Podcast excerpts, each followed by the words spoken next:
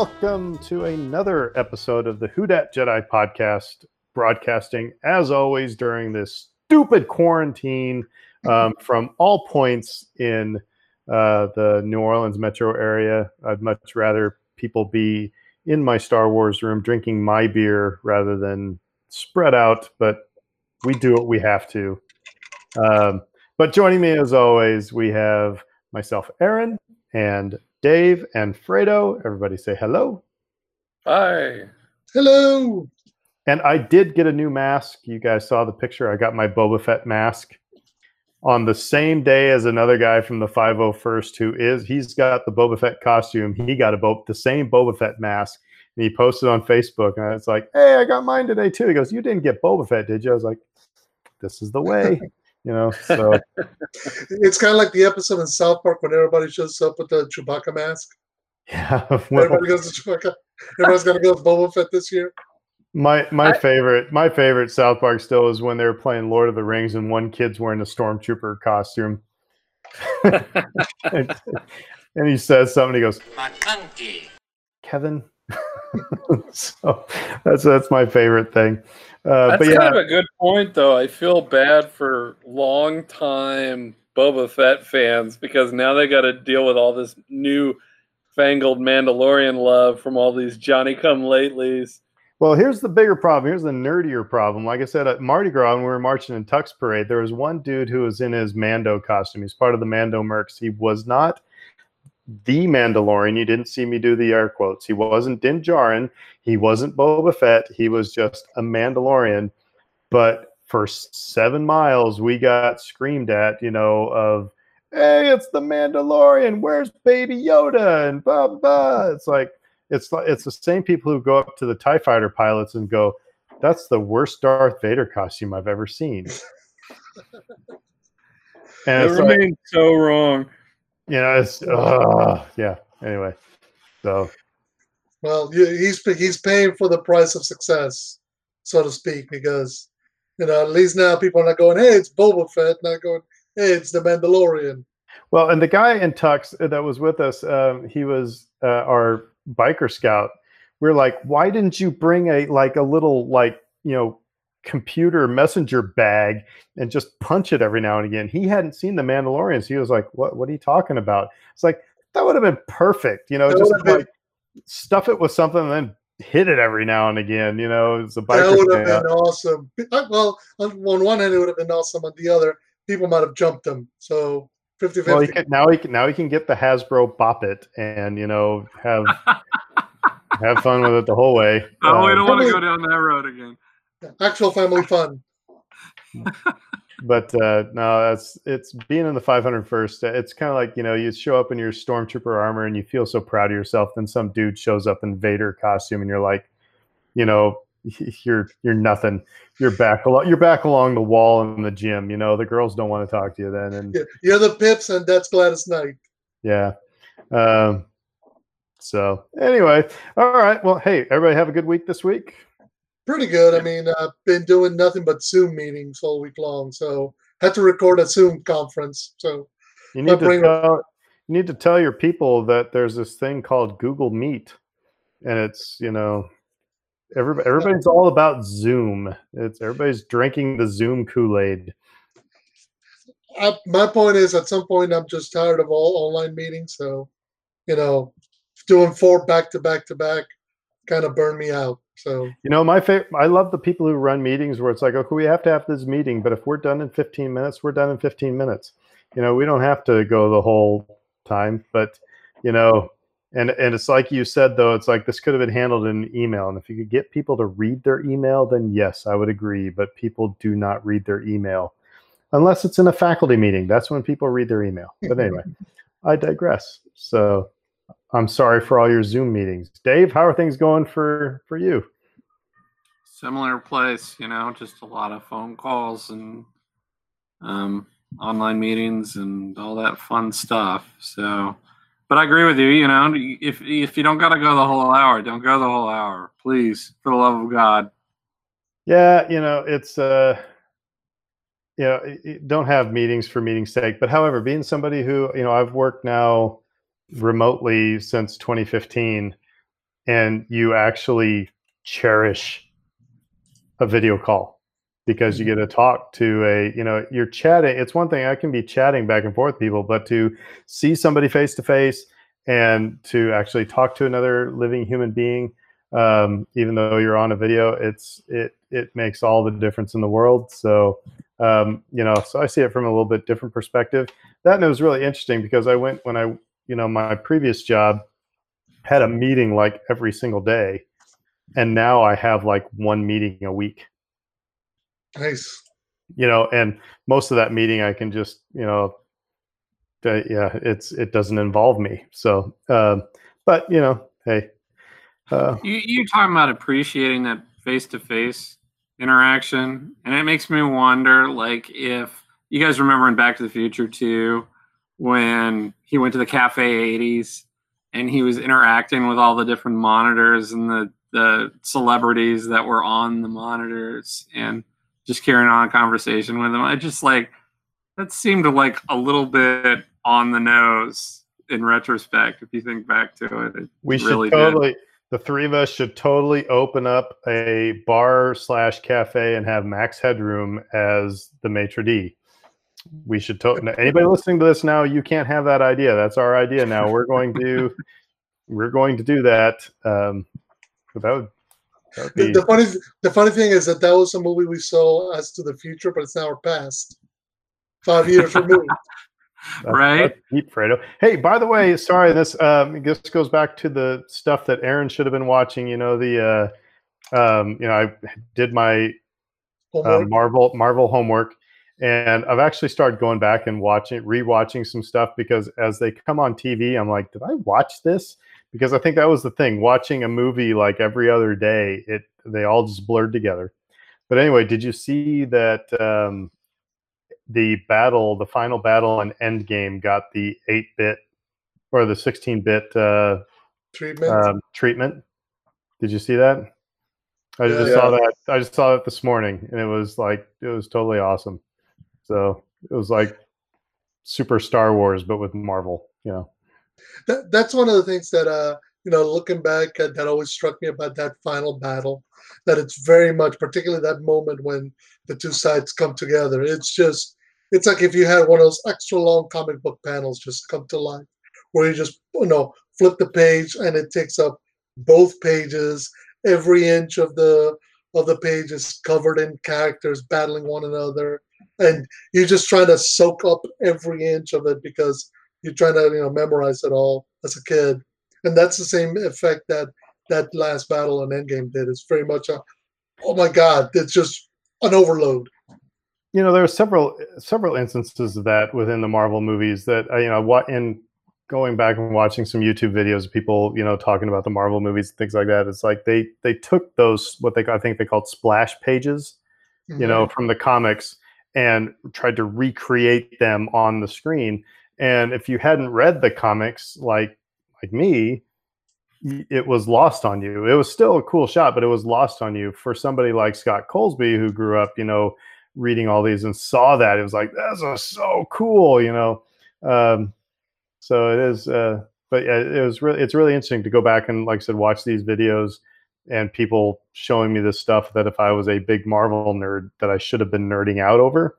Um, yeah, it's been it's been it's been kind of cool. So If people haven't heard our Marvel episode from a few weeks ago, you should go back and check it out because that, that conversation with Colesby was great.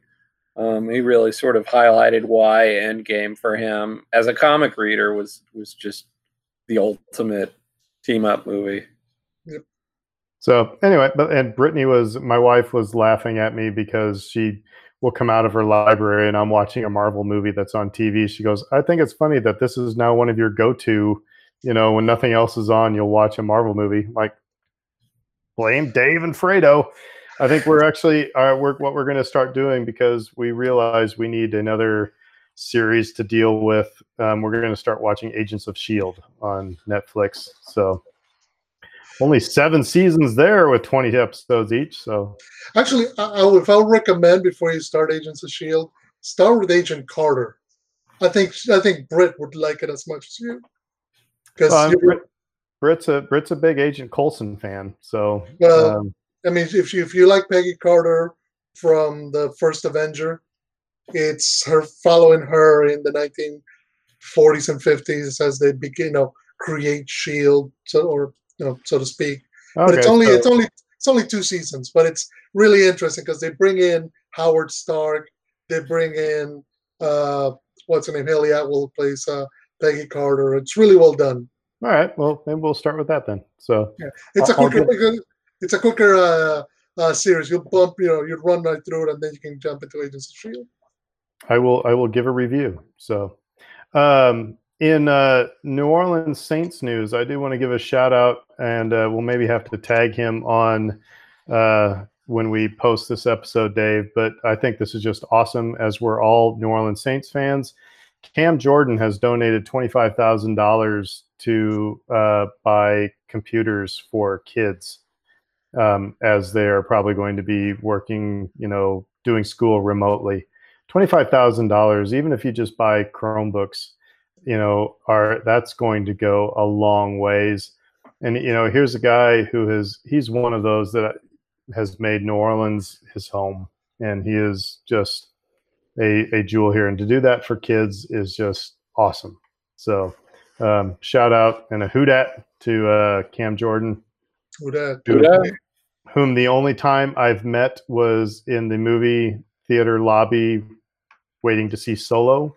Mhm. Um, he was watching some other movie with his wife and kids, but Colesby and Fredo and I and Britt were waiting to see Solo. Um, so uh, I was the only one gutsy enough to talk to Cam Jordan. So maybe we'll have to tag him on this and let him know that we gave him a shout out and see if we can get a hoot at from him. Um, but uh, so that's my Saints news, I think, for today. Anybody else have anything they want to add before we move on to trivia?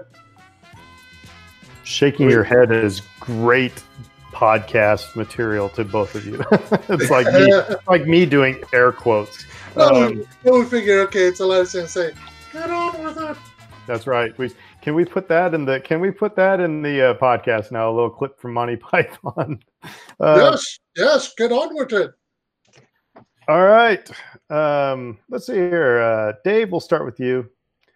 What manages to fire three laser bolts in Chewbacca's direction on the surface of Hoth? That would What? be. Oh yeah. I was just going to say it again. What manages to fire three laser bolts in the Chewbacca's direction in the on the surface of Hoth? I believe that to be the Imperial probe droid. Yes, and much like our uh, episode with Brittany, when I said, you know, when I turned and I saw Lando, it's like, then the question was who rode something. At this time, I turned it over, and the first thing I saw was C3PO, and so I was saying, C3PO shot at Chewbacca. What? That a, that made for a funny scene. Remember all Alright. the hubbub with him with the bowcaster? We thought he was gonna go evil or rogue or whatever, and Rise of the Skywalker. hmm I, I have that figure right here because it is pretty awesome to see uh, C3PO with a bowcaster. So, all right. Um, Fredo, hmm what rebel leader announces that the shuttle Tydirium was stolen by the Alliance? Oh, jeez. I'm trying, I'm trying to remember if it's okay. Stab in the dark. Uh, And General. you get double you get double points if you can get his first name.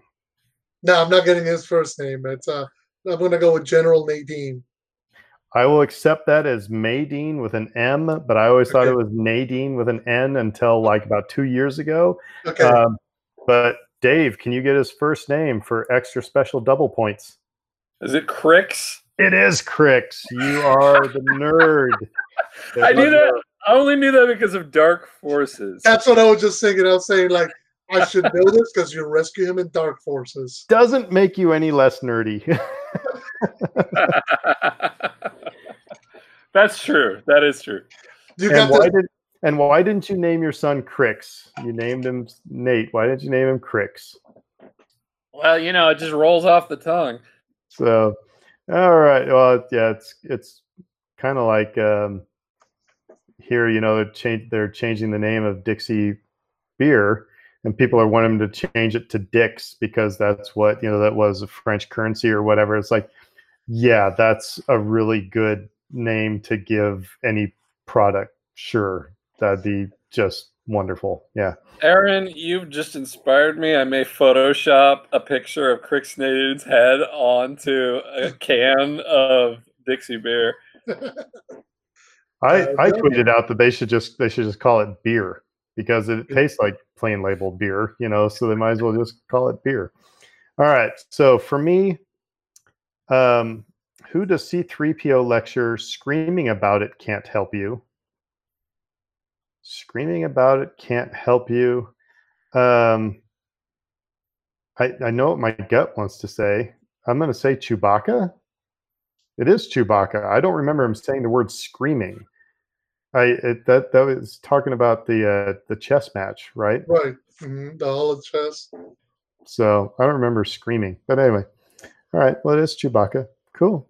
All right. Well, Well, it, it, could, it could be very much like General Madine versus General Nadine. So you just way- so I uh, I watched uh, Solo. Speaking of Solo, I watched Solo on Disney Plus the other day. Anybody watched it yet on Disney Plus? not yet. Subtitles gone. What? subtitles weren't there. There was no subtitles when Moloch was talking, you know, and Brittany and I were looking at each other like, did we dream these? And no, so no subtitles. And then uh, when Han is talking um, Shyriiwook, no subtitles. And uh, so the next day, I actually tweeted at uh, John Hoey, who is who's one of the guys on the um, um Resistance broadcast uh, podcast I listen to. Mhm. and they're they're the ones who are really pushing the make solo 2 happen. They created that hashtag and everything.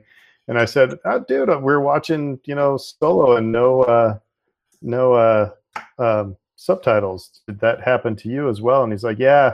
And he mentioned uh, somebody who worked on the solo project that they have interviewed and said yeah i think he's on that. So um, this isn't part of the news but i do find it interesting that along with Maclunkey makes me wonder are we are we hurrying are we there's some sloppiness with uh, some of this content getting up on disney plus. Well, or will there be more sloppiness? Because to to put up an alternate edit of the greedo thing i mean that wasn't that's never been in any release. And then to have you know no no subtitles i don't know. Is there some sloppiness going on I don't know that I would call it sloppiness per se, because this is this is a conscientious choice they're making. This isn't just a you're taking, you know, where you're cutting something off at a particular moment, a second to ahead. You know, you're removing things from the movie as it was released, or in the case of Maclunkey, you're making a clear-cut addition to what's happening. i would i would have to believe though that the the subtitles it's kind of like a layered track you know it's they yeah you got the video then you it, so they they grabbed the wrong file. They grabbed the file that didn't have the subtitle track on top of it or somebody slipped and did something. I don't know. Yeah it could just be you know it's covid and our temp isn't there and you know we're you know screwed up.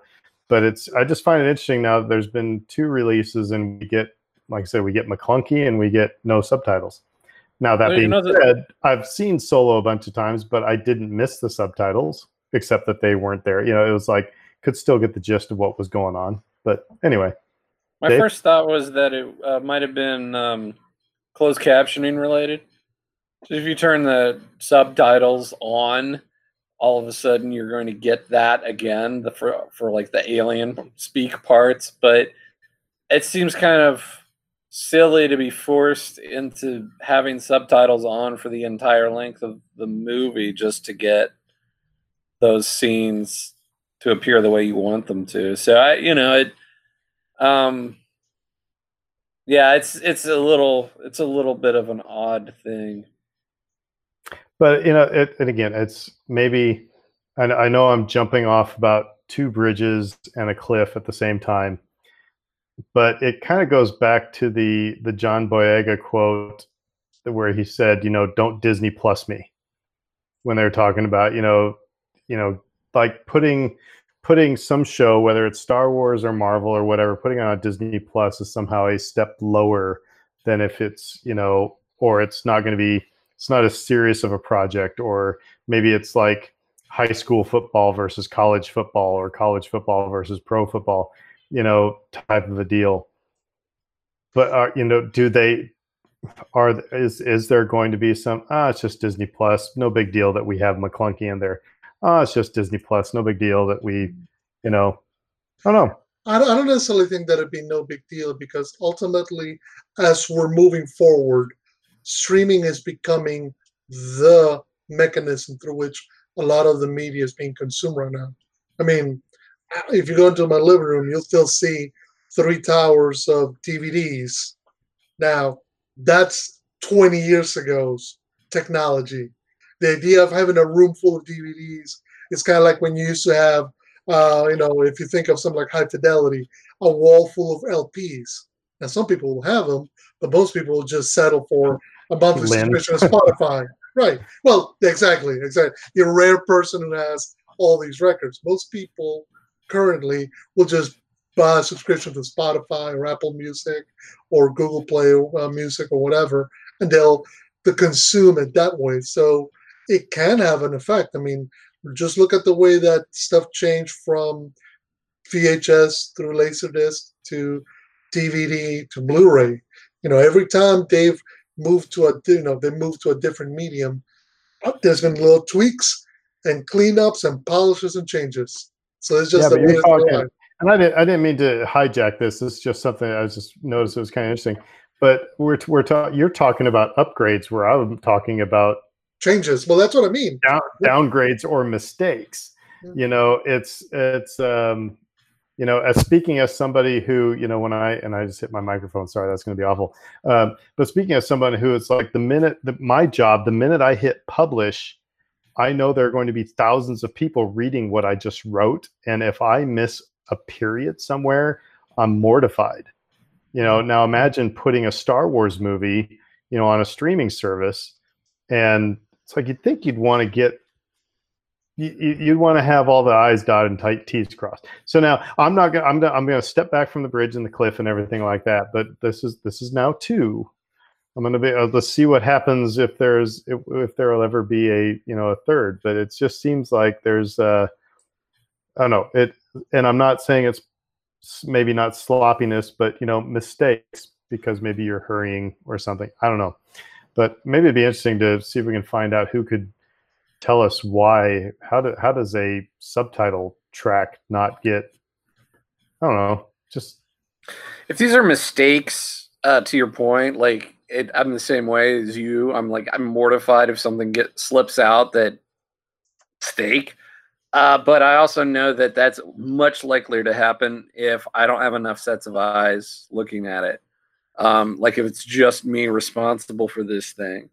So like it makes me wonder is that the scenario that we're dealing with here where it's just like you said like some intern in a back room somewhere who's responsible for digitizing everything and getting all- grab the wrong tape. Yeah. yeah i mean you never know but um, it is interesting and i and i love the uh, comparison to um, digital music and like you and like you said aaron like sometimes you're dealing with in, the opposite issue which is uh, quote unquote upgrades um, oh well this is a better version of that song but a lot of people default to lps Mhm. because it's it's a it's a different sound. And um you know and we we go back and forth on the star wars changes over the years um and how like it, it affects people's enjoyment of the movies. And it, it's I, i'm curious is it as big of an issue in the music industry? Because like you could you could probably get three guys in our position doing a music podcast who would tell you oh the digital music problems they they do they make this change and that change and this album is different because of this and um, it's probably just as bad or, or We'll, we'll have to have a we'll, we'll have a side episode and uh, have my brother back on. He'll be able to walk you through all that. I guarantee you. Easiest Um, easiest way to ask ask any Beatle maniac as their music has the Beatles' music has gone through different mediums, and they'll be able to not just tell you where there was upgrades, but where there was downgrades, because they are sticklers for that. Actually, yeah, we should have my brother and Lynn Mhm. because I think they're the biggest connoisseurs of of Nope. vinyl that I know. So, uh, all right. Well, anyway, like I said, I didn't mean to hijack that, but I just found it interesting. Um, and uh, so, yeah, now you're going to want to go watch Solo and see if the the subtitles are there. Um, but actually, I'll tell you, it actually made the the scene with Chewbacca and Han even more enjoyable because you you don't know what Han is saying, but you he says, "Yeah, I speak a bit," you know, Mhm. and you know, so you know they're having this conversation. It so it's like makes you wonder why they put in subtitles in the first place. Anyway, um, I digress. Fredo, we got a bunch of news this week. It's been busy week. Yeah, yeah. So actually, uh, jumping off of the solo discussion because, well, you know, uh, since it's a good place to start, uh, Alden Ehrenreich, uh, who played Han Solo in Solo: A Star Wars Story, was interviewed by Esquire and was asked about the possibility of reprising the role. So, first of all, he says that it depends on what it is. It depends on how it's done and how it feels to the story. So, if it feels Can I, can I pause you there for a second? It's like how many how many projects are beating down Alden Ehrenreich's door right now that he's going to go? Well, it depends on the story. I'm sorry if Star if Lucasfilm comes and says we want you to do Han Solo, you sign that paper and you do it. Well, to be fair, yeah. I mean, look, you know, everybody, everybody uh, is always working. That's just it. And I imagine that after what happened with Solo, I mean, he's got a TV, he's got a TV series, he's got a couple of other stuff coming. Uh, but after what happened with Solo, he's gonna want to make sure that if he jumps back in, it's the right thing because he's gonna get it again from fans who are not necessarily uh, happy that it wasn't Harrison Ford. So anyway, uh, he was asked about a potential solo sequel, you know, hashtag make Solo 2 happen. And uh, he says that officially there's nothing going on right now. At the same time, he has heard some stuff, and that's his quote. Uh, there's a, you know, I've heard some rumors, I've heard some stuff, but Yeah, he like elongates this some stuff. Yeah. Right, but nothing concrete yet. So, and you got to figure, you know, they didn't cast this guy to do a one-off. They were probably hoping that either they could go movie trilogy or movie series or Well, wasn't the TV original show. wasn't the original release that he was signed for three? hmm Yes, it was. So, So, they, they were hoping for more than just a single movie. But obviously, the uh, the box office results uh, kind of kiboshed that. But you know, you can never can tell. You know, in regards to Star Wars and the possibility of coming back around to stuff. well, I'd be all in because watching that again, I was still like he he did such a good job at capturing just the subtle the subtleties of what Harrison Ford did with Han Solo. You know, the points and the inflections in the voice and stuff like that without being a carbon copy and it was it's just a fun movie. Um, so I, I'm all in. I'm all in on that one. I agree.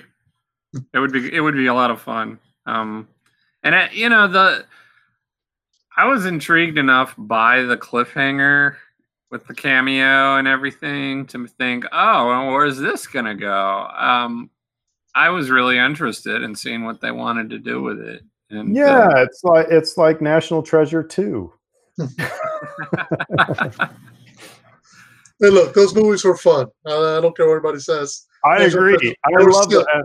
And actually, National silly. Treasure 3 is coming to Disney Plus, from what I understand. So, yes, Nick Cage. All right. Uh, Anyway, yeah, sorry. fine. Uh, speaking of Han Solo, then right quick, just a quick happy birthday to Harrison Ford. He celebrated his 78th birthday this past Monday.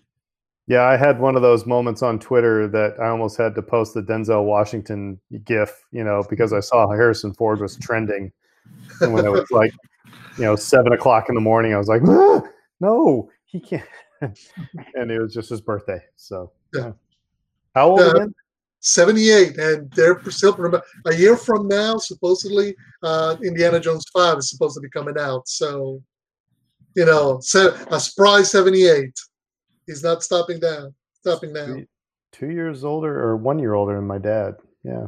Oh. So, Oh. Yeah, he's about four years older than my dad.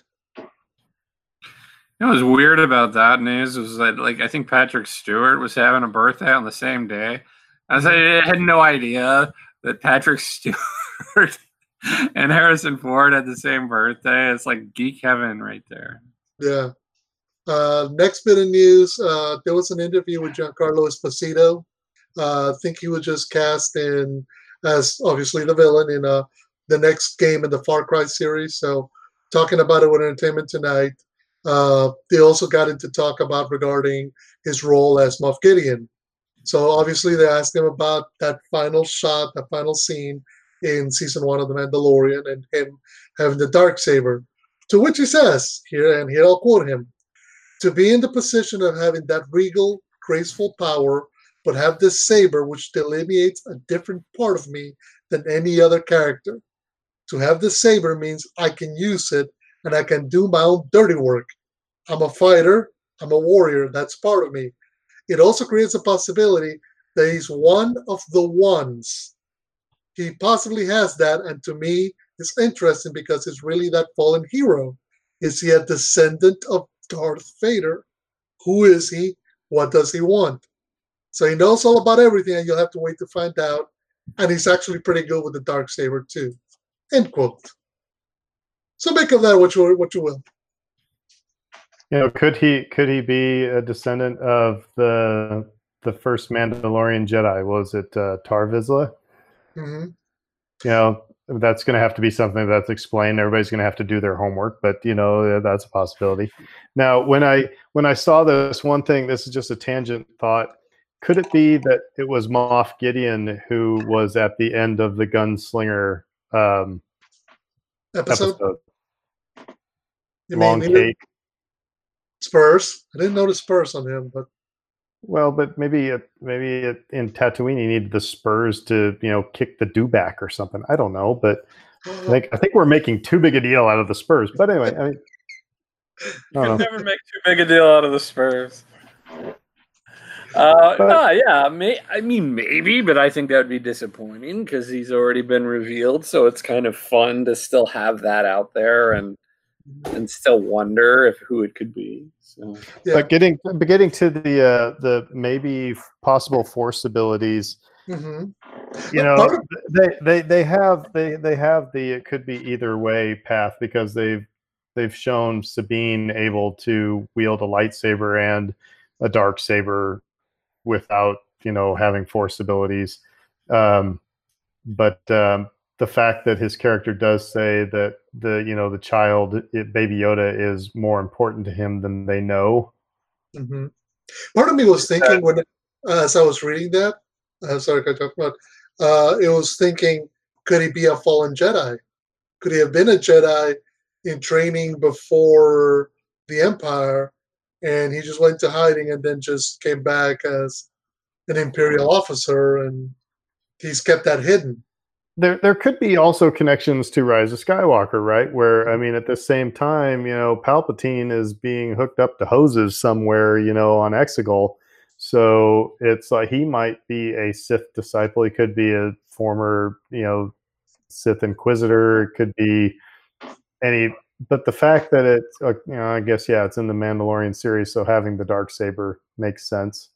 Um, but yeah, I mean, this this it creates a whole new a whole new dynamic for a character that we know very little of. yeah, we like know nothing about him. So. Yeah. uh, where okay, so there's not going to be any nice segue to this one, so I'm just going to dive right in.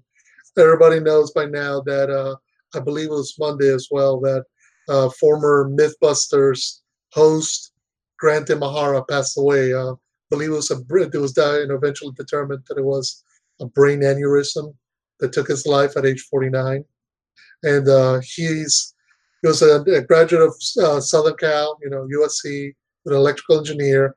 Spent years working at Industrial Light and Ma- Magic. He actually, uh, Star Wars put a nice picture of him working on the set of the in the prequels, um, for, as working because he used to operate R2D2. He also did work for Terminator 3, Lost World, Matrix sequels, uh, before he, and then a number of other things before jumping on into MythBusters. So Yeah, it's just it's it, that is always just so sad um, when anybody passes away that young. Uh, but when you watch MythBusters, he was one of those that uh, every, everybody on that show, but he in particular, it's like you just saw so much joy in what he did. You know, I mean, some people have a job, some people do a job, and some people love their job. And he just, you know, you could tell that anything he did it was just totally geeking out over it. So, um, yeah, it was that, that was really sad news. Doesn't it feel like we're we're doing too many of these, especially with the uh, pandemic going on and everything else? It's just uh, seems like uh, the the frequency of these kinds of stories seems to be going up. Maybe it's just because we're older. Well, you know, and I think we're more uh, susceptible to picking up on them. It's it's one of those things, you know. Uh, if you were a fan of the show, obviously it hits you. If you know, if you didn't know his connections to Star Wars, which I think that's one of the things I most appreciated, how ILM and Star Wars and the Star Wars community just jumped up to say, he was one of our own. Even even before MythBusters, even before everything, he was he was one of our guys. And you know, it's a it's amazing how at the moment when you know you know we're more we're more willing to look for those connections with people, even if they're far away and we may not get to know them. So it impacts people on a personal level. But it's it's surprising how how you know more cognizant we are of people passing away and especially the ages and we start going like, oh my gosh, that's you know, 49 is barely, you know, it's alive, but it's you know, we're still going like, no, there was plenty more left for him to do. So anyway, our condolences to his family.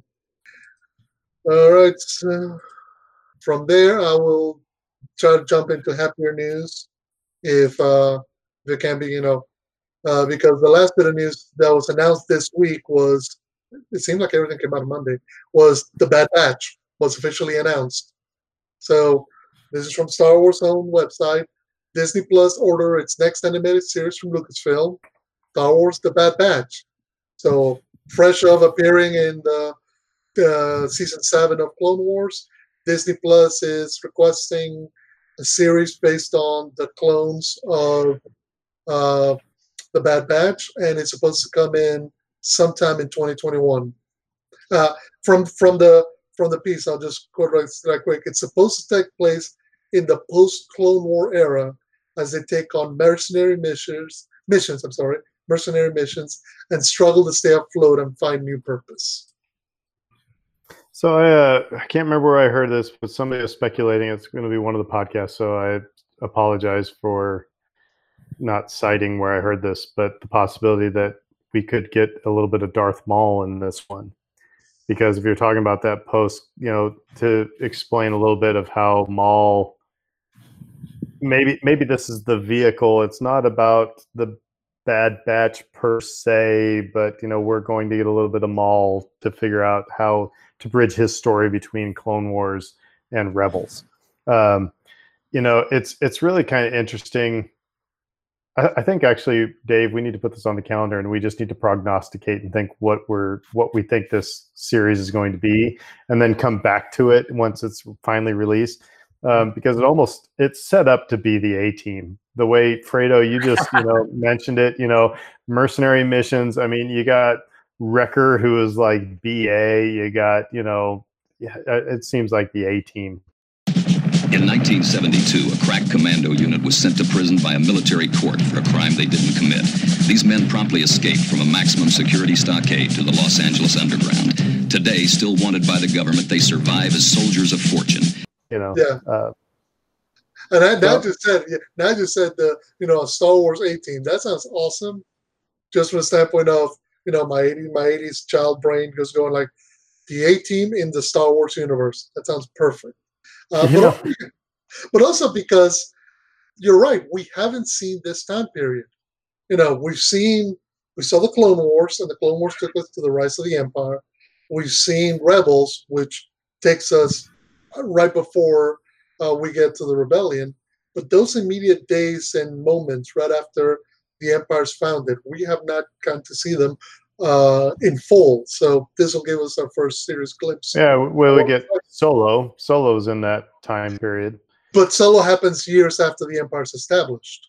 Yeah. I'm talking about those immediate moments a year after uh, Clone Wars ends, and now it's the Empire.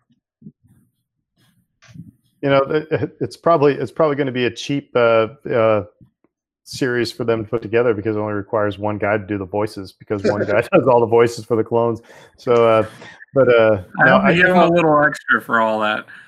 I've I've I've stopped you know saying my line of you know I really didn't need to you know see a this series or that series. So I'm, it'll be interesting to. It, it's more Star Wars, so that's just that's happy. Um, I'm kind of surprised that that's you know the animated series that they released there that they announced, given the other ones that have been rumored. Um, and yeah, so one's rumor, one's fact. But you know, anyway. But do you think it doesn't? It gives them an opportunity to still keep a lot of the same actors, same characters, because I mean, this could give them an opportunity to show, continue having characters like Cad Bane and Asajj Ventress pop up here and there, because you know you're talking about that underworld that gets built underneath the Empire running around. Yeah, yeah, yeah. I'm. I mean, I'm with you guys. I mean, in terms of I'm in. Um, and it, it has a lot of storytelling possibilities. But I also saw somebody online posit this question, which I thought was interesting um, is who who amongst that show, uh, in terms of who appeared in Clone Wars, would you want to have their own series? And and would the Bad Batch be near the top of that list for you? Um, you know, and I thought about that for a little bit, and I don't think the Bad Batch would probably be even be in my top ten. But see, um, that's why that's why I think I agree with you, Dave, and that's why I'm kind of convincing myself that they're a vehicle to tell other stories that don't coalesce. It's going to allow them to do like a Darth Maul story, to do a Cad Bane story, to do a you know a Asajj Ventress story, kind of like you're talking about, Fredo. That none of these. It's like you have all these short stories, and so if you just have the one common thread of oh, we got to do a mission on this planet now, and then we get to learn more about some other person that you know was in the Clone Wars. So that, that they couldn't you couldn't stretch to an entire series. So I'm totally with you, but that's why I, I have to think it's a vehicle of some sort. That makes sense. Well, and, and when you consider just from the standpoint of just from the clone story, I mean, we know that at some point they are going to be replaced by the stormtroopers, and uh, we know that we know we've seen Rex, and actually we're going to discuss that. You know, up, you know, seeing Rex and some of the other clones when they, uh, you know, reappear in our universe in Rebels. But we know that, you know, there must have been a point where the clones were no longer viable for the Empire. We might get to see that story, you know. We might get to see some of those, you know, clones who didn't follow Order 66 and see what happens. Well, that's the story. That's the story I hope they lead with is how how Order 66 affected them if they were quote unquote defected mm-hmm. um, you know, and a, a, bad batch, you know, did their chips not work? or did they just go, I have a headache, you know, type of thing? I don't know. Um, mm-hmm. it'll be interesting to see what happens there. So, yeah, but it's good. I mean, uh, ultimately, it's interesting that, because you got to figure they opened up season seven with them. They have to have that in the back of their heads. Yeah. Oh yeah, I mean, it totally feels like they were shoehorned in there for this purpose to keep the story going. And uh, well, now that that whole that whole uh, arc of the Bad Batch that was already they had already basically had all the episodes laid out in animatic form and in kind of you know rough. So this was something they were planning on doing when the when the Clone Wars series got canceled. Mm-hmm. Um, so I, you know, so I but think that was I think that's why it was in season seven. And then I think your point, Dave, I think that was, you know, maybe after the success of, you know, of the episodes. Oh. No, but you know that also that Dave that Filoni had mentioned that they had a number of ideas for season seven. So the fact that they brought this one up and they said, okay, we know we want to tell the Siege of Mandalore. We know we want to tell where Ahsoka is. And then they went, okay, and we want to tell the Bad Batch arc. So those are the ones that they picked out of all the ideas that they had for a possible season seven. Yeah, but again, they were already they were already like about fifty to sixty percent done. They already had vocal tracks. They already had scripts written. They already had, like I said, the previs done. Mm-hmm. So I think not to be the cynical jerk on this show, but I think it was more about, hey, what can we put up as content quickly and cheaply? Oh, well, here we've got, you know, we only have to spend this amount of money to finish these things up. I think that's why the Bad Batch is in season in- season seven, you know, um, because it was mostly done, you know, um, and that's why I think the Clone Wars season seven was actually one of the things in Disney Plus, not because Disney thought it was going to be this huge flipping hit. Um, again, that's just me being cynical. I mean, they they But- had this. It's it's like you go to Prince when he was alive. And it's like, hey, we need an album. All right, well, I've got a vault full of stuff that I've recorded and produced and everything. Just throw this out. You know, all right, record company didn't have to spend a dime. Here we go. so, you know, Yeah, but I would be cynical in a maybe slightly different way and, and suggest again that like that they were a vehicle more than anything else to bridge into a new series. You know, in the Simpsons where they they introduced Poochie. it just it, it kind of reeked of that at the time, and now it's like, oh, lo and behold, they're they're gonna get their own series, and it's like, of course they are, but um, you know, that all having been said, we're all still eating it up with a spoon. We still love it, and it's still Yeah. great stuff. So it's, it's just, I can see through it for what it is, but I also still enjoy it. So So that's uh, pretty much it for news this week. no, there's one there's one last bit of news. oh, It has- it is. says rumor, but um, next to it, your second second bullet point there. Oh, well, uh, hold on a sec. There was a rumor, and I'm sorry, I almost heard Hi, forgot. kids. I'm Hayden Christensen. Very much so. so, okay, again, pinch, pinch, big of salt, and uh, we, we probably should limit ourselves to one rumor a week, because otherwise they're like potato chips. You start eating them all and believing them all. So the rumor is that Hayden Christensen, yes, Anakin Skywalker, has been cast in the upcoming Disney Plus Kenobi series. Now the thing is, he's not being cast as a cameo. He's not going to be a one-off. He's being cast as a regular member of the cast. So he's have he's going to have multiple scenes in this show, six episode series. This is true. It's getting it's giving credence to my argument that this is going to be a flashback show. You're going to see, you know, Ewan McGregor walking around Tatooine and something's going to trigger a memory, and boom, he and Anakin are off on some, you know, some Which- story. By the way, from this from the story here, reading it says, you know, based on the glo- growing love of the prequel and the popularity of the Clone Wars, which we gotta, and again, we always have to say, Dave Filoni and the Clone Wars did such an amazing job rescuing the characters of the prequels and making them that much fuller and richer, so that people want to see more of them. So it makes sense that hey, hey, Hayden's still around now. I mean, does he still look like he did back 15 years ago? I don't know. You know, hope he does. Yeah, Because but with all this with all this de aging stuff that they I mean they made Samuel L. Jackson look like you know you know thirty years younger when in Captain Marvel. Yeah, they there's things they can do. Um, that is true. That is I- true. this actually makes me get when I hear things like this. I really hope that this is true because it makes me more excited about an Obi Wan series. it might there. be, uh, well, yeah, we don't, I don't even know what to say to it because honestly, I, I, I don't know how to comment on it without knowing what it will look like.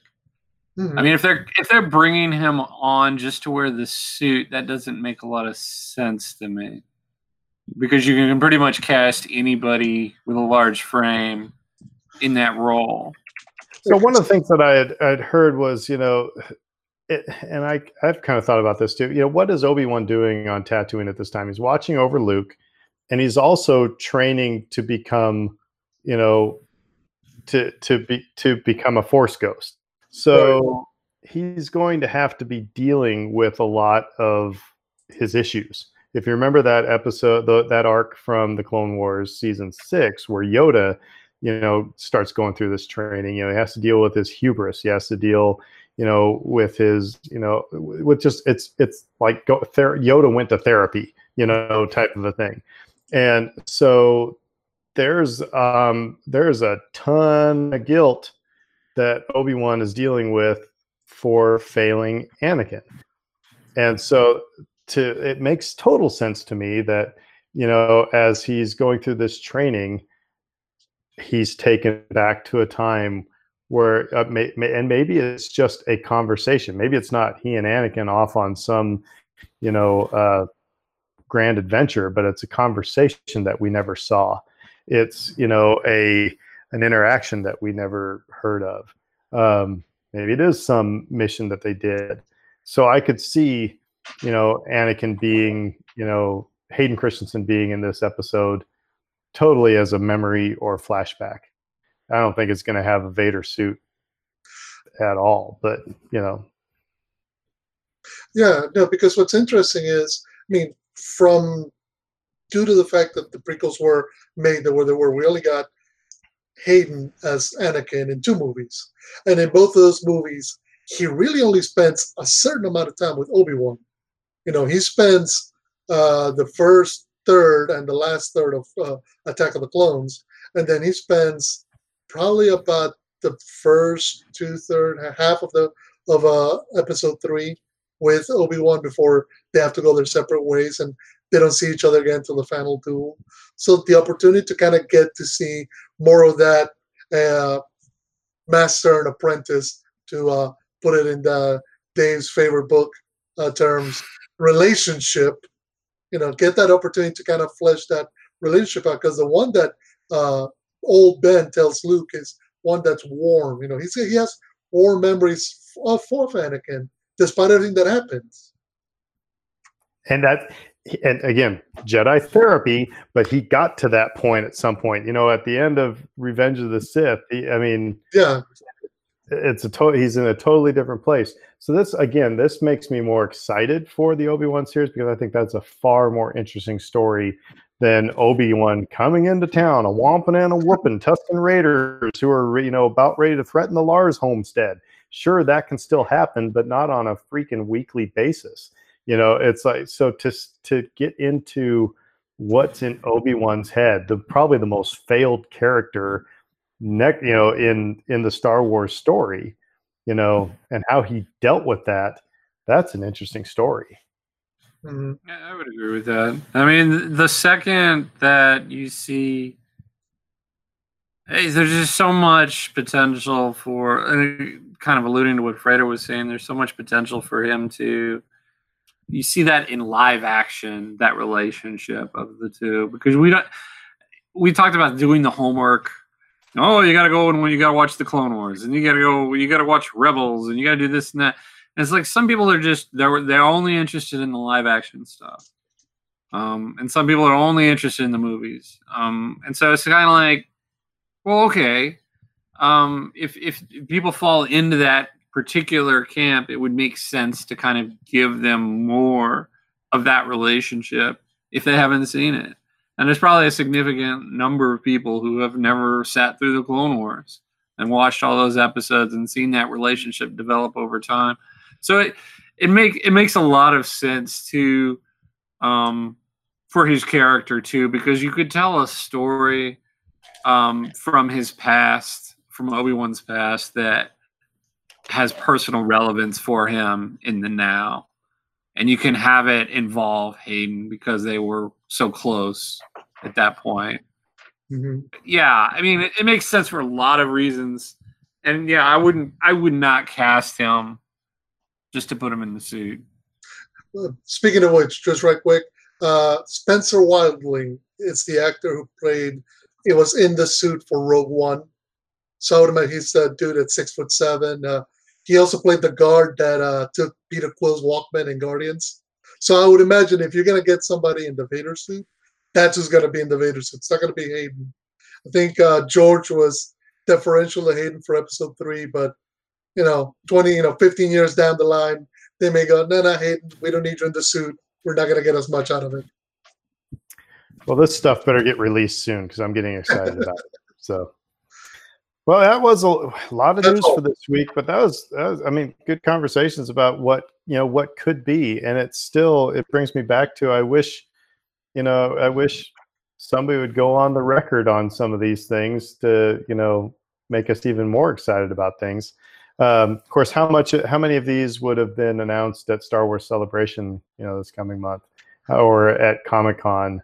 Um, They so make I that- think they make that point in the Hayden Christensen rumor saying, you know, he's been uh, out and about, you know, he's made it to a few events. So if you're going to announce his return, whether it was, you know, Comic Con or uh, no, it would have had to have Celebration, been would have had to been celebration because Yeah. it- when everybody was looking at every time celebration comes it's like for a movie is coming out nothing was coming out at this point it's like why are you having celebration it's just a star wars convention you know so this would be the announcement that would make everybody just go blah you know Right. um, so anyway um, so we, t- we we you know we talked a little bit about Clone Wars, and so let's talk about the Clone Wars uh, sequel.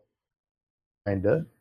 Um, this week we're going to be talking about uh, Rebels season two. Remember uh, a few weeks back we went through uh, season one, had a lengthy discussion on that. This is going to be a spoilery discussion. So if you haven't seen season two, um, recommend you walking away now because we're going to get into we're i mean it's going to be no holds barred we're not going to bleep anything out except for my swear words um, but um, so you're going to know about the cameos and things like that um, which this season was full of um, so um, anyway uh, just for just uh, first of all let's just go around the horn here real quick um, eh, compared to season one what were your thoughts to season two? Did you thumbs up, thumbs down, thumbs sideways? Did you did you feel like yeah, this was even better than season one, or oh, it was a letdown, or yeah, it was another season of Rebels? What'd you think?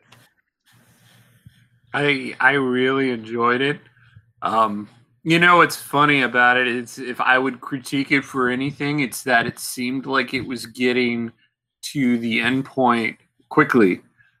Um, like a lot happens in this season, and there are a lot of things that they lay into this season that they don't necessarily pay off right away, but they are going to pay off, and we know that having watched the entire series. So Yeah, we've Um, seen the whole match. Yeah, it, it's just a very, very eventful series of events, um, and it just it feels it it all feels so significant, and I'm sure there's y'all might have different feelings about it. There might be a few episodes we always talk about the dreaded filler, um, but so much of this to me just felt important, um, and and so like episode i guess i was i was classify season one as being like fun and intriguing and it kind of tries to like bring you into the fold and then season two just punches you in the face repeatedly because it's just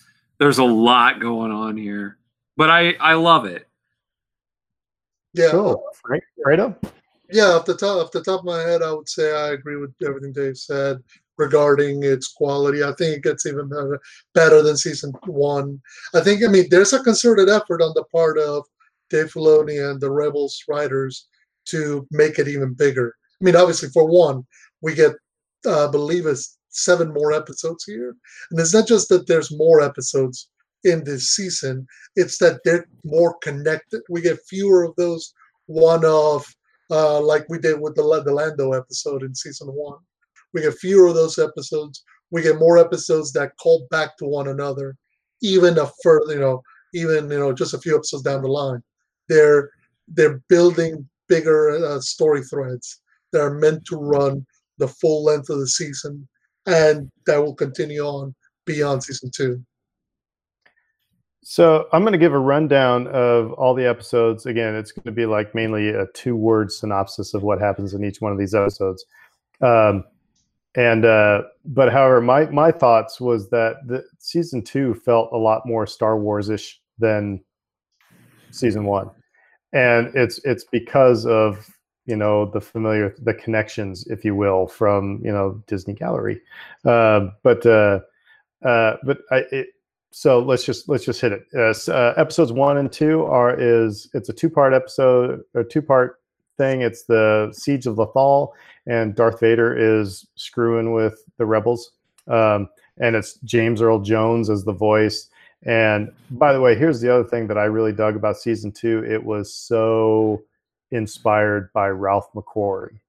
So all of those Ralph McQuarrie sketches that we saw, you know, around New Hope, um, there are so many of those references in here. And Vader is stylized just like a Ralph McQuarrie picture. Anyway, Yeah, that's a really good point. And like, I don't know who made that call, but I it was a remember at the yeah, and I remember at the time they they were watching some behind the scenes thing about that, and they they referenced that point. It wasn't just something that we're making up here. it, Yeah. It's it, you know they did reference those McQuarrie drawings, and uh, and you can see it time and time and time again, and it, it's just a really cool Easter egg for longtime fans. So uh, episodes three and four, um, we get with uh, Captain Rex and some other clones. Um, so the the clones are back in town, if you will, um, and that's Lost Commanders and Relics of the Old Republic. Um, episode five, always two. There are. This is where we get introduced to a, a new uh, Sith Inquisitor, um, and it's ironically voiced by Sarah Michelle Gellar, who is you know the wife of Freddie Prinze Jr., who's Kanan. So it's always kind of fun when they get to interact on this show. Um, Brothers of the Broken Horn is where we bring back Hondo Ohnaka from uh, Clone Wars, and Hondo is a totally different Hondo than he was, you know, from the Clone Wars. So it's kind of interesting. But Ezra, he, he becomes kind of a pseudo mentor to Ezra.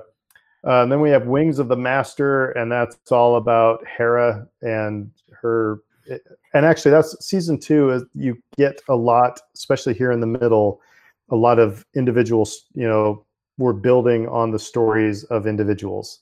So Ezra has his story. You know, Sabine has her story. Hera has hers, and the Wings of the Master is Hera's. It's uh, they get a, a special um, a special uh, aircraft for the rebellion.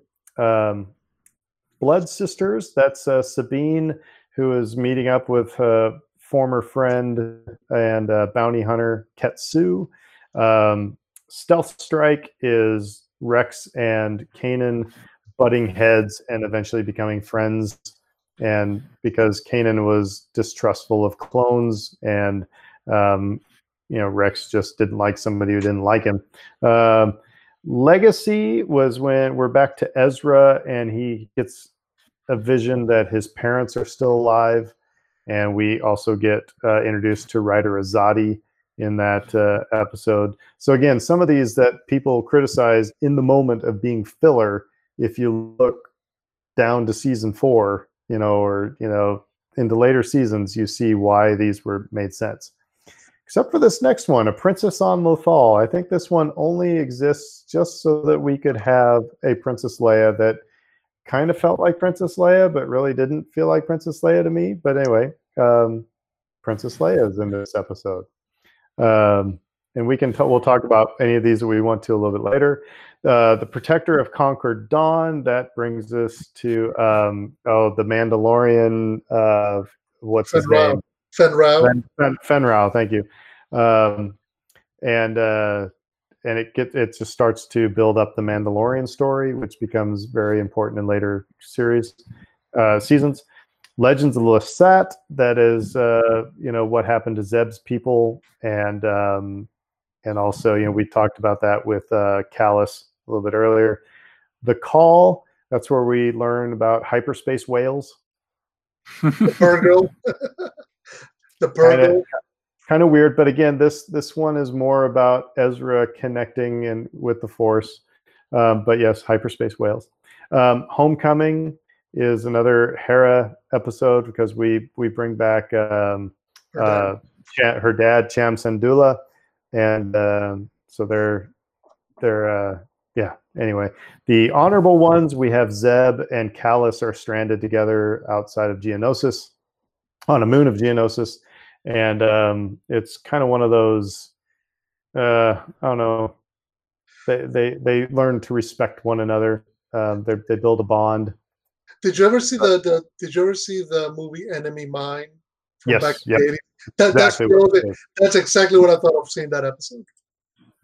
Shroud of Darkness was one of my favorites because uh, it's when Ezra and Kanan and um, Ahsoka go to the Jedi Temple on Lothal, and all of them are having visions all over the place. Uh, Ezra's talking to Yoda. Um, Kanan is um, dealing with uh, temple guards, and he actually becomes a Jedi Master or Jedi Knight, whatever. Um, and uh, and Ahsoka is dealing with her issues with Anakin. Um, next one is also kind of one of those. Uh, maybe it could have been. It was criticized as a filler, and it's kind of hard not to argue with that. Um, but the Forgotten Droid, we get uh, uh, P5. Is that right? Eight. AP5. AP5. Mhm. Uh, Alan Rickman in a droid costume, basically. Um, He's so great. Yeah. it's it's a, it's a fun it's a fun episode. It's tough to see where the overall arc you know is there. Um, the mystery of Chopper Base. Um, again, another big Ralph McQuarrie uh, inspired thing where they have to deal with space spiders. Um, and then the last two episodes is Twilight of the Apprentice. Such a great episode, with the exception of helicopter lightsabers when I first saw that, I may have swore out loud. I was like, "You have got to be kidding me!" Um, but the Twilight of the Apprentice, uh, the at the end of this, you see Vader and Ahsoka fight, and man, it was so good. It so those were 22 episodes in season two. Um, so I guess uh, I'm sorry, Fredo. Go ahead. No, I was just gonna say, in slight defense of helicopter lightsabers, they no, there's no, no, no, defense for, uh, there's no defense for helicopter lightsabers. no, no. The one defense is gonna say they do pay it off. You know, they you know they keep setting it up as an idea, and then they find a way to come around and have it bite the Inquisitors in the butt, namely the tenth brother, because he tries flying away, it doesn't work, and he falls to his death. So anyway, all right. So of all those, there's gonna there's no there's no defense for helicopter lightsabers. Uh, for those of you who are wondering, the Sith, if you've never seen the Sith uh, uh, Inquisitors, they have double bladed lightsabers that then spin at the hilt, which you know grand. But then, so of course, you just hold it up above your head and you fly away like Mary Poppins, apparently. And it was the dumbest thing I've ever seen. Um, so of of all those, which uh, I guess what were the uh, highlights and probably most important episodes for you guys? And there's 22 of them, so you can't pick all 22. But what's what's your go-to for season two? Uh, for me, I guess I mean, obviously uh, the ones who you know bringing back Rex, so the Lost Commanders, Relics of the Old Republic, and then later on, um, which is the one where uh, uh, Rex and uh, Kanan go to rescue them. Oh, Stealth Strike, which is um, I love the moment where Rex and Kanan bond, where it's like, wait, is that the same? You know, is that a different? Is that the same shuttle? No, I think it's a different shuttle. It's the same shuttle. We just stole it again. You know, like why do they keep why do they keep letting us steal these things? I think that was the line. Yeah. Exactly, exactly. Uh, I think you know it was fun seeing Rex as the more grizzled, chubby, you know, old salty dog kind of character, as opposed after being seeing him for so many seasons being the standard by the book uh, clone commander or clone captain that we'd seen Sam grow up with. Uh, so that, those were fun for me. Obviously, Protector of Concord Dawn. It in terms of its impact for the Mandalorian story that we follow through this series and into the Mandalorian can't be discounted. And then uh, the other one that I was gonna mention right quick was um, oh shoot, where is it? It's uh, Shroud of Darkness because it's that idea of, and I love. First of all, two things I love out of that episode: the knighting ceremony for Kanan that is taken out of the old Clone Wars series. That that by the right of the council, by the will of the Force, that was taken from Genndy Tartakovsky's series, uh, season two, when uh, Anakin gets knighted. That they lift that straight off, and I love the fact that it's now become the de facto knighting of a Jedi. Uh, but also just the idea of in that you know that they also bring in Malachor, and if you never played Knights of the Old Republic 2, you don't know what Malachor is. But I love the fact that they somehow made find a way to make that canon, you know, by bringing the idea of the Battle of Malachor that happened millennia ago, and that, that it's not a person, it's a place. So, so those are some of the episodes that I like. I love the interconnectedness that this season builds with the grander Star Wars mythos, so to speak. So I'll I'll jump in real quick because I'm not going to talk about many of them. I did skip one episode. I apologize. Episode ten was the future of the Force, and where they are protecting um, uh, force sensitive children, mm-hmm. uh, and uh, so that that was a, a really interesting because I think we we we you know we hear that the Jedi were extinct, but that doesn't mean the Force stopped. There are still people who are you know still kids who are you know force sensitive and had abilities and you know um, and what became of those kids and what were those you know what's their story that was so it's, it is a very important um, important episode uh, but the ones that my go-to like i said these are just i just only have i like them all but if i'm going to open up disney plus and it's like i want to watch a rebels episode if i'm in season two it's probably either going to be twilight of the apprentice um, which, by the way, we bring back Darth Maul um, and um, and Shroud of Darkness. Um, because I mean, for me, I, I, the the Jedi, you know, Sith struggle, you know, that's just interesting. That's that's my favorite Star Wars story.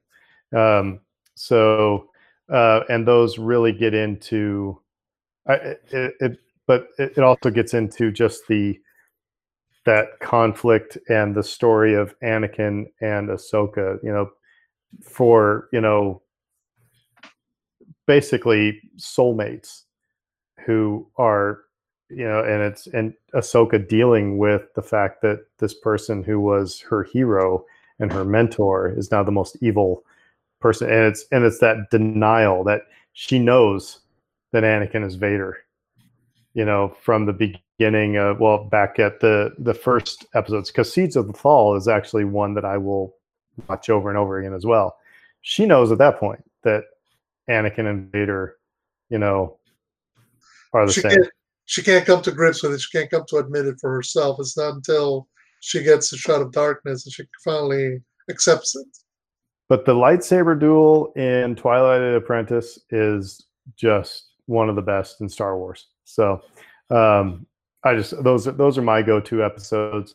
Um, like I said, I in when I was going through them, there's not many that I could. Well, and we'll talk about ones we could do without later. Um, but all of these, if you look, if you've seen the entire series, you can see where their place was on the chessboard, with the exception of a couple. Mm-hmm. Dave.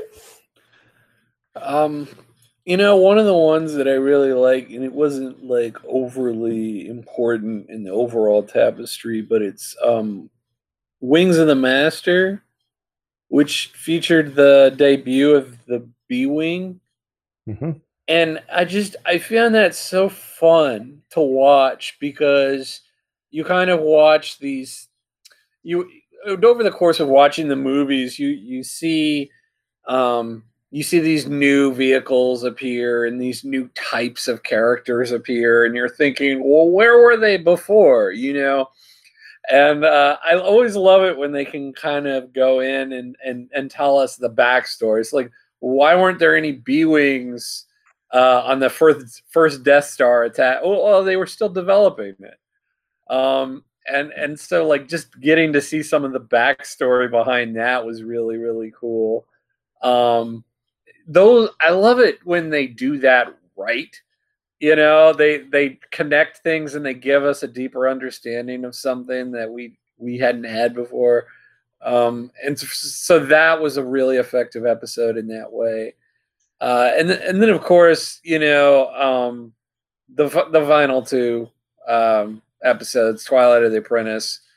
Um, and you know, for for the reasons that you guys have stated, but um, we had barely talked about Maul. Re- this is Maul's reappearance, right? Um, and and just everybody, I, I you know, just that moment. Um, the first time I watched it, uh, was just I I had not sat through Clone Wars at that point. I had known that Maul returned uh, in Clone Wars, but I had not watched that arc. Uh, so I didn't know if he died or whatever at the end of that. Um, and it, you know, it turns out they'd left that kind of open originally. Um, but I didn't have any expectation that he would ever show up in this series, and then he did. Um, and that was that was monumental at the time. And then um, for him to betray Kanan in the way that he did, and for Ezra's um, missteps to result in Kanan paying for his misdeeds and losing his eyesight. Uh, to me, that's just heartbreaking. Um, and and you you juxtapose that with Kanan's steadfastness throughout this epi- throughout those episodes of we're a team, you know, this duo stays together or whatever his words were to that effect, which is like we're a combo, we're a pair. Um, and he had been such a reluctant trainer um, initially, and for him to grow to that point of feeling responsible for Ezra's training, and for him to feel such affection for him, to be devoted to him, and then for Ezra to just turn around and sort of flirt with Maul, and then for him to lose his eyesight as a result of Ezra's mistakes. I mean, that's just I that's really heartbreaking stuff. So you know, let's let's talk about something here real quick. How did how did the rebels keep giving Ezra so much responsibility with as much as he screwed up in this especially this season? You know, because let's see, he he puts them in I mean he puts them in jeopardy um in um oh well in the future of the force because he tells the little kid hey you want to come stay with us where we're hiding the entire rebel fleet. And you know you know it gets so they get found out that way um you know then there's the um uh, he, but he's just he's just always he's always screwing up and i know he's a kid but he's always screwing up but hey we're just going to keep giving you more responsibility ezra you know it's like but, uh, at some, at some point, no. Give us your lightsaber back. You're sitting in the corner for the next, you know, four episodes, and let Zeb do things for a while. I don't know. It's just it's he. It, but you know what it is? It's in part it's reflecting of the of where the rebellion is at that point. They're not a grand, you know, they're not an army. They're coming together. That's one of those things that the season's also driving at. It's you know, season one was all oh this is a rebel cell on Lothal. Season two is more, no, no, we're finally beginning to build the alliance, so to speak. So there's more responsibility getting thrust upon Ezra and more responsibility thrust upon the crew of the Ghost. And the reality is sometimes they screw up, sometimes they fail. And you're right. I mean, you would think, wait a minute, you know, you're trusting the fate of the galaxy to a 15 year old kid, but then Sabine's only 16, and yeah. you know, and you know, so a lot of these characters who are going to determine the fate of the galaxy, they're not much older than they are. They're very much in a similar spot, and so it's a situation of having to make do with what you got. So, are there uh, any episodes in this season that you could you could do without that are that are fast forwardable that are skippable? Mm. Well, the Dave Princess was, Leia episode. Um, you know, you you mentioned as much that it, it doesn't really move the story forward at all. It's it's simply there to allow a cameo it's of there. her. it's there to make nerds from Knights of the Old Republic go crazy because you get the Hammerhead Corvettes, and then we can put them in Rogue One and see them take down the Star Destroyer. That's why. Anyway, go ahead, Dave.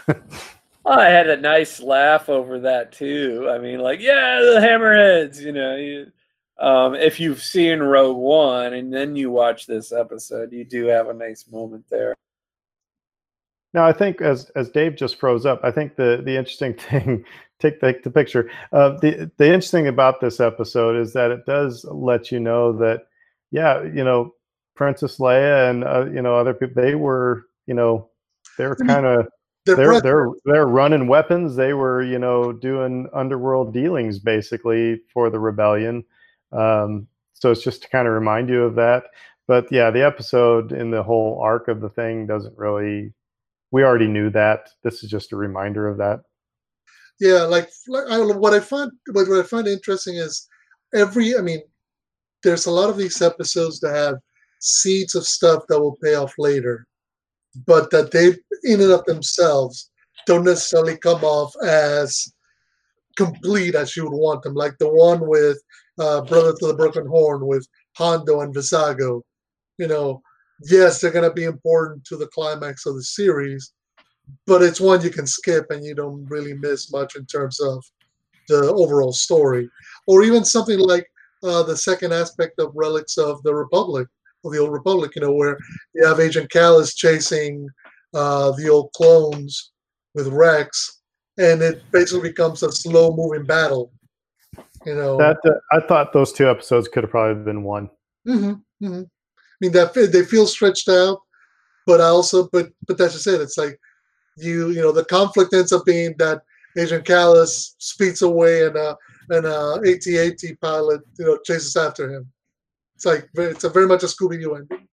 the episode episodes we haven't talked about yet that I think are kind of skippable. I think the Legends of the Lasat one, it's a good episode, but I th- I think the way that gets paid off was that they went, oh, we at the very very end of the series they said, oh, okay, let's remember that thing we did back in season two. Then let's just remind you of it. Otherwise, they needed a Zeb story because they gave they gave a Hera story, they gave a Sabine story, they gave a Kanan story, they gave you know everybody got their stories, and Zeb needed one, and I don't know, that- that- it just it just didn't seem to go anywhere, um, and And this is going to go to the point I was trying to thinking of earlier.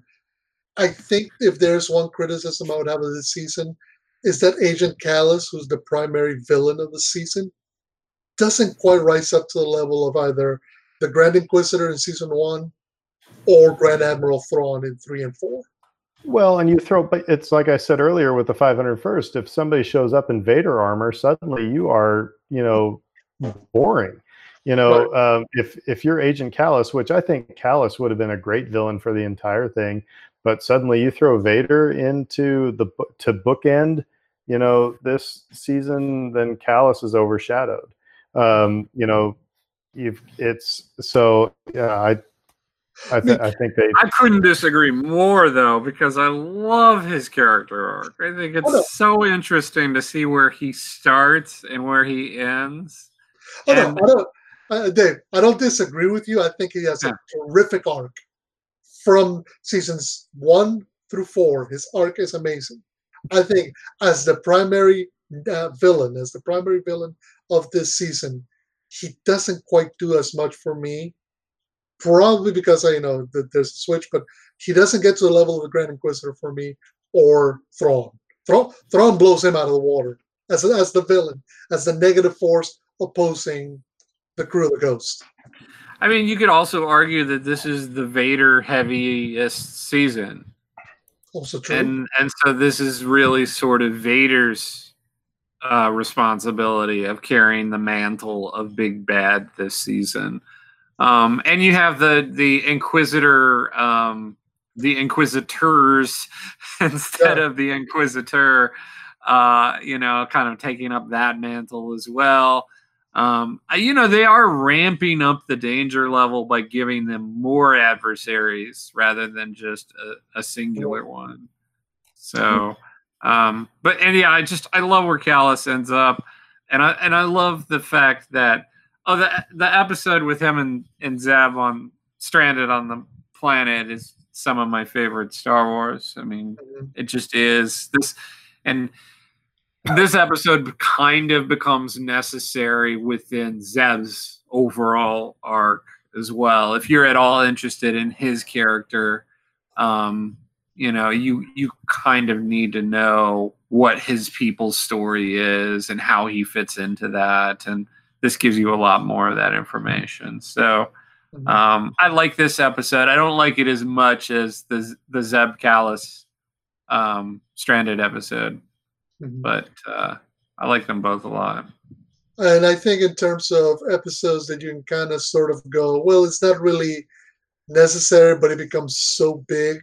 The space whales, the Purrgil episode, which Oh yeah, I know that that's that's that's low hanging fruit in the Star Wars community to say that the episode with the Purrgil in season two is skippable, and it is, but it's so vital for the climax and the resolution of everything. But that's just it. Even saying that kind of says exactly what it's going to take, and doesn't tell you why the episode's skippable.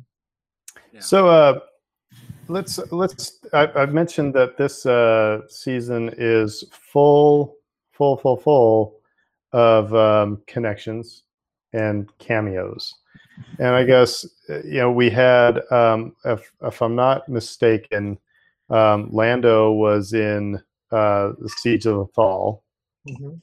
um, as kind of a hologram. Then they have to hit they have to get some stuff from Lando to get off Lothal. Um, we had, of course, Leia. We talked about. We got Vader. Um, so how do, how do we feel about um, those the use of those characters, um, their inclusion? Did they need to be there, um, or was it just kind of candy to make us old people, you know, feel like I'm watching Star Wars? you also got Hondo. You got the clones. Um, Well, yeah, I mean, yeah, we got all those from Clone Wars, but I'm Yeah. I'm- let- let- I, th- I think we need I think we need to divide. Going back to our conversation with Brittany, you know, the generational divide. Let's let's talk about those classic characters first, um, because it's it's an easier fit to put in the the the, the clones and the prequels, you know, the Clone Wars stuff. Um, but like I said, the Vader, the the the Leia, the Lando in particular. Um, as cool as it was, what you know, did it? I don't know. Go ahead, just go ahead and talk. Okay, I guess I'll go. I, I think uh, I, I I think they were necessary in a way. You kind of sort of need them. Uh, you're starting to, like I was saying earlier, season one is just the crew of the Ghost on Lothal. We're beginning to see, and you got a little bit of a connection with characters like Bail Organa and Lando, but now you're beginning to see them becoming the Rebel Alliance. And I'm doing air quotes, you know, with my fingers, which you can totally see on a podcast but it's that idea of now you're making a connection of this crew is joining a larger fight against the Galactic Empire.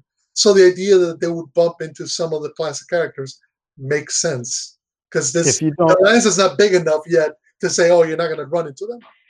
if you don't bring in Ahsoka Tano into this series at all, is there any reason why you need Darth Vader to be in it?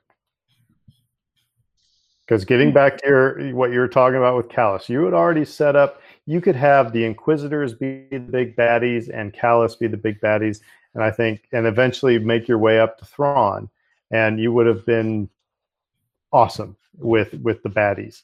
I think the only reason that Vader is there is because you got Ahsoka. But is that a bad thing? I'm not saying it's a bad thing, but I'm just saying I, you know, I, I just I, I would really like to get some people and just find their decision making. So is the story is this story of Rebels about Rebels or is it about finishing Ahsoka's story? I like I like Vader's inclusion because it really puts Ezra and Kanan's skill level into sharp relief. Uh, when they encounter Vader, they're completely overmatched, and um, I appreciate seeing that because it kind of it it acts not only as an indictment on their abilities and like there of course there's no way that they could be the chosen one so to speak. They can't they can't be the Luke Skywalker of the movies and why can't they be? Because they're not as powerful as him. They're not as gifted as he is. So um, they're going to struggle in those kinds of confrontations. So it works on that level but it also works on the level of we're the underdogs. And you know the rebellion is just trying to catch its footing. And the you know the empire is this overwhelming enemy and they've got this death star and this vader and these inquisitors and everything else and it just feels hopeless for them and so like the fight becomes more compelling on that level as well um so you know i would i would say i, I appreciated his inclusion whether whether ahsoka was there or not And I think How uh, about how about Lando? How about, I'm sorry. How about Lando? I, I don't know about Lando. You know, I, I think I think I think what they what they used Lando for, they could have used Hondo and was just. Um, I again, I think it's one of those things. If you look back at the uh, the original trilogy, you know, Billy Dee Williams does not have a lot to do in it's, even in in Return of the Jedi. He doesn't have a lot to do. Um, so it's like it almost is like people feel bad. It's like we need to give people more Lando when really nobody's really been yelling for more Lando. You know what I mean? It's like we I really like more Donald Glover's Lando, you know, for a while, but it's it's kind of like, you know, why is Lando in the Rise of Skywalker? Well, because we killed off Han Solo. You know, if if Lando was such an integral part of, you know, this story of the sequel trilogy, then he would have been in there with Mark Hamill, Carrie Fisher, you know Harrison Ford, he would have been part of that original cast, but uh, they just needed somebody.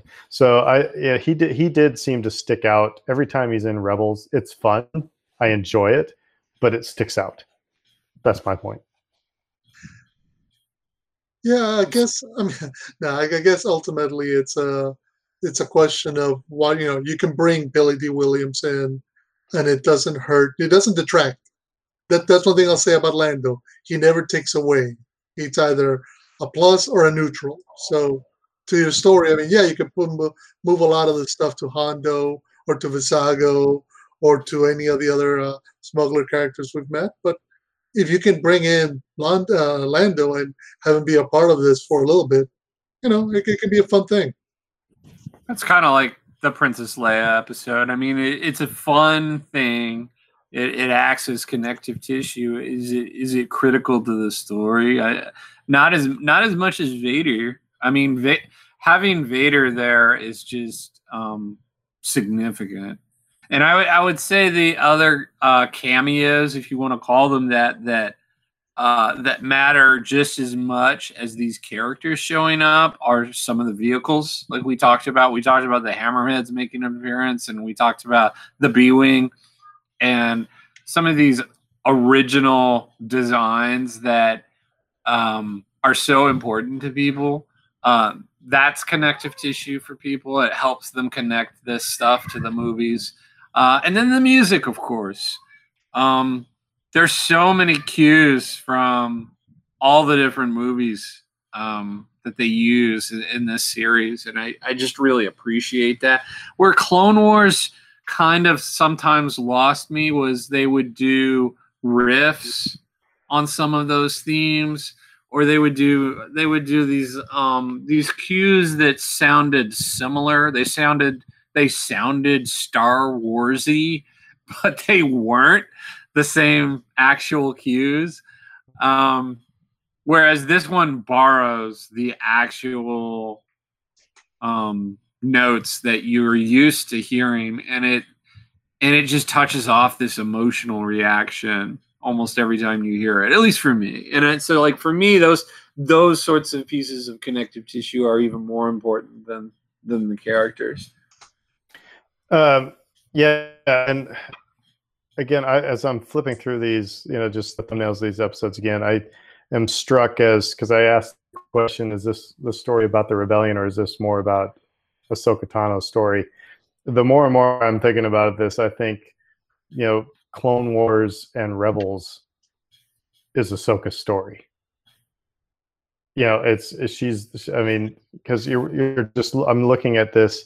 You know, at the end of season one is where Ahsoka is like, you know, so we find out she's Fulcrum. We find out she's Fulcrum, mm-hmm. and so, you know, Siege of the. Uh, then by season uh, episode three, she's saying, "Hey, you need to go find my clone friend." You know, she say clone friend, but um, then just a couple episodes later, um, in Future of the Force, is when you see just how powerful she is. It's her. I think the first time we see her use sabers and she you know takes on the inquisitors and just Wipes kicks butt. Yeah, just wipes the floor with them.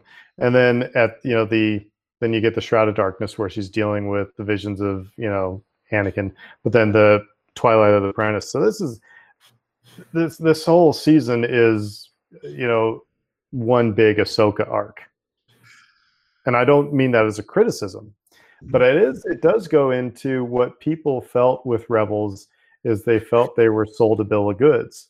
That this was, and that's why well, let's go back to what we're talking about with Bad Batch. It's like we're getting this episode, we're getting this series called Rebels. Oh, we're going to learn about the the you know the start of the rebellion, and no, it's continuations. It's it's that's the vehicle to tell these other stories, you know, that are that were kind of left hanging that's why I think Bad Batch is like, oh, we're getting, we're going to get, or, you know, we're going to get all these episodes of the Bad Batch. Well, no, I think, like we talked about earlier, you're going to get a vehicle that's going to be able to tell the stories that are left out there. Um, so I don't think Rebels has one overall story as much as much as again as it is the setting for these other these other interesting things that we needed that we needed to know about. And I don't mean that as a bad thing. I I just think that it's a it's it's kind of like a series of almost a series of one act plays, you know. I think to your point that Ahsoka um you you're right that she really figures prominently in this particular season. So if you wanted to make the argument that like season two is her and Anakin's story, uh, you you definitely could make that argument. But you know, at the end of this episode, they're trapped in a temple together, and and then you don't really see them after that. I mean, you do briefly, um, but hardly at all from this point forward. This is kind of you say goodbye to them for a long time after this. Um, and so we kind of return back to our primary crew. We get introduced Thrawn.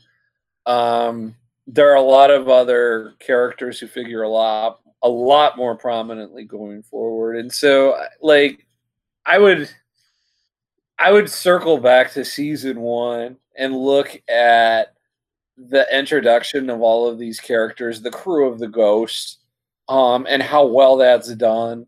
And yeah, maybe some of them take a back seat in this particular season at times, but I also feel like when you when, earlier we were talking about they each have their own particular episodes, right? Sabine has an episode, Zeb has an episode. They do that intentionally because I think they do know that this other stuff has the potential to kind of overshadow those people. Um, but they they do do the, to their credit they do that they bring those people to the forefront and then we get back to them in season three i'd say so um you know this this is very much a se- uh, a series about the crew of the ghost and um and that's what i would call that but i you know season two if you want to make the argument it's Ahsoka heavy, I, will totally, I'll totally hear that. And again, I'm not saying it's a bad thing. I just, right. So. Yeah, I was gonna. I was all set to disagree with you, uh, Aaron, until Dave kind of spoke in and kind of because I do agree with Dave a bit. This is story. If you're going for one story thread in this series, in this series, it's a Crew of the Ghost story. If you want to go even deeper, it's Ezra's story. What I think, what I find most interesting in this series, in this particular season, season two, this is the season where we begin to see the impact of the past on our characters. Characters like Vader, like Ahsoka, their relationship. Yeah, yeah, exactly. You know, right. Rex, the way that they impacted the galaxy in the past, and continue to their actions continue to impact Ezra's situation, Kanan's situation, Hera's situation, Sabine's, Zeb's. So they're not just static characters existing on their corner of the of a galaxy far, far away. They're having to deal with the outcome of the choices that Anakin made, that Ahsoka made, that you know the people who are in the Empire make, and characters like Bail and Leia and even Lando made. So it's interesting putting them up against characters who've already made some sort of decision in their lives and go, because Leia's already a part of the Rebel Alliance. We, we know that she is because she's helping them, but she's not officially out. So they have to work within that framework. Or they know that Ahsoka has some sort of backstory to to this guy who's hunting them down, but they don't know who the guy hunting them down is, which is surprising. But they know that it's all coming to a head with them. That's the reason they go back to the temple in Lothal because they're very much in a okay, we're getting hunted. We got to figure out a way to fight back, or you know, and it's impacting them, them, their you know their own individual lives, but also the alliance as a whole. So I would say that whereas you know, yeah, this season is Ahsoka heavy, like Dave said. I think it's Ahsoka heavy for a purpose. I think because they brought in Vader, they had to they allowed them to go Ahsoka heavy by bringing in Vader and juxtaposing everything that they did in the Clone Wars and in the prequels that we saw, and how that's still having an impact so many years later. And you know, Aaron, one thing I'll say too, just to kind of dovetail off what we were talking about with the Bad Batch as well, um, how they can kind of become a prism that through which we can see other aspects of the galaxy. Um, the, this the crew of the Ghost is designed the same way. I mean, absolutely. You've got two force sensitive people on here. Um, you've got a Mandalorian, uh, so we can go and back and revisit all of that. Um, they introduce Rex eventually, so we can go back and look at some more Clone Wars era stuff through them. And like Fredo said, you know, you bring in Ahsoka to kind of touch on some of those Anakin issues from earlier as well. And um, you know, not not to spoil things, but we eventually go to Tatooine as well, and and we and we see a couple of interesting uh, characters there. So, which um, is interesting that we get to see Maul here because of all the impact he's going to have in season three and four. Oh yeah, yeah, yeah, and you never even they don't even really hint at that here Mm-hmm. Um, you're like, oh my goodness, he's back, and then is he dead? Oh wait, no, he's not he's, dead. He's, he's flying away in a ship. Away, yeah. Yeah. he's flying away in a ship. Mm-hmm. Uh, I wonder what he's going to do next. What's going on? What's going on with him? Are we even going to see him again? Well, yeah, yeah, we're going to see him again, and it's going to be great. Well, and this, this, the you know, last thing I'll say, this uh, season ended on one of the best cliffhangers. You know, it was, yeah. it was just and everybody was like in, in the basement. You know, it was just it does not end happy. You know, at all. Um, you know, at the end of first at the end of the first season, you know, we Kanan comes into his own, and you know, and we rescue him, and everything's hunky dory. And this one ends just the opposite. Well, now I was just gonna say, and what's interesting, what I found so rewarding is when we get to season three, the start of that, the impact that this season has on the characters going forward is massive. So yeah, so that's uh, Rebels season two. I, I, I really enjoy I really enjoy the season. I think it's it's a good one. So yeah, get it on Disney Plus, stream it. Um, but uh, other than that, any any last thoughts before we start wrapping things up? So your favorite season? Oh, I don't know. I think we'll have to talk about that after we go through all the seasons. Uh, I don't know if it's my, that's a good favorite season. I think what I'll have to do is figure out if I open up my app which again which season's going to get the most uh, i'm going to watch this episode type of things you know um, and i can't answer that right now so I will say this this season has a lot of some of the a lot of the no not a lot but some of the best moments of the entire series, and that's high praise because some of the stuff that comes down the line is even more impactful. But just you know, it, it's it's a wonderful time spending with these characters and seeing them get put through the wringer. So you get highs, you get lows. again i said i said it earlier and i'll say it again it's the most star wars-ish you Mhm. know Mhm. season uh, so so. you know every every season has its nuggets that you know make you you know giddy. So um, but this one just felt a lot more like star wars. And i don't mean that four five and six. I mean that one two three four five six. And you know you know I, and the clone wars. It just it felt like it belonged. So um yeah all right. Well i guess with that we will wrap things up for tonight. And uh thanks for listening. And um uh, you can, as always, you can find us on Podbean, on uh, Google Podcasts, on Apple Podcasts. We're on Twitter and Facebook, Who Dat Jedi Podcast. Um, uh, follow us, like us, you know, do all those things, and uh, spread the word. Um, and if there's uh, anything that you're you disagree with or you want to hear more about, you know, tweet at us, and uh, we're we're rather. Precocious on uh, Twitter, so um, we'll we'll respond. Um, but other than that, uh, everybody keep healthy, have a good week, and uh, we will see you next week with another episode. So until then, we'll say who dat? Who dat? Who that? Oh, Fredo, who dat? Who that? and there was much rejoicing. Who that? Who that? Maclunkey.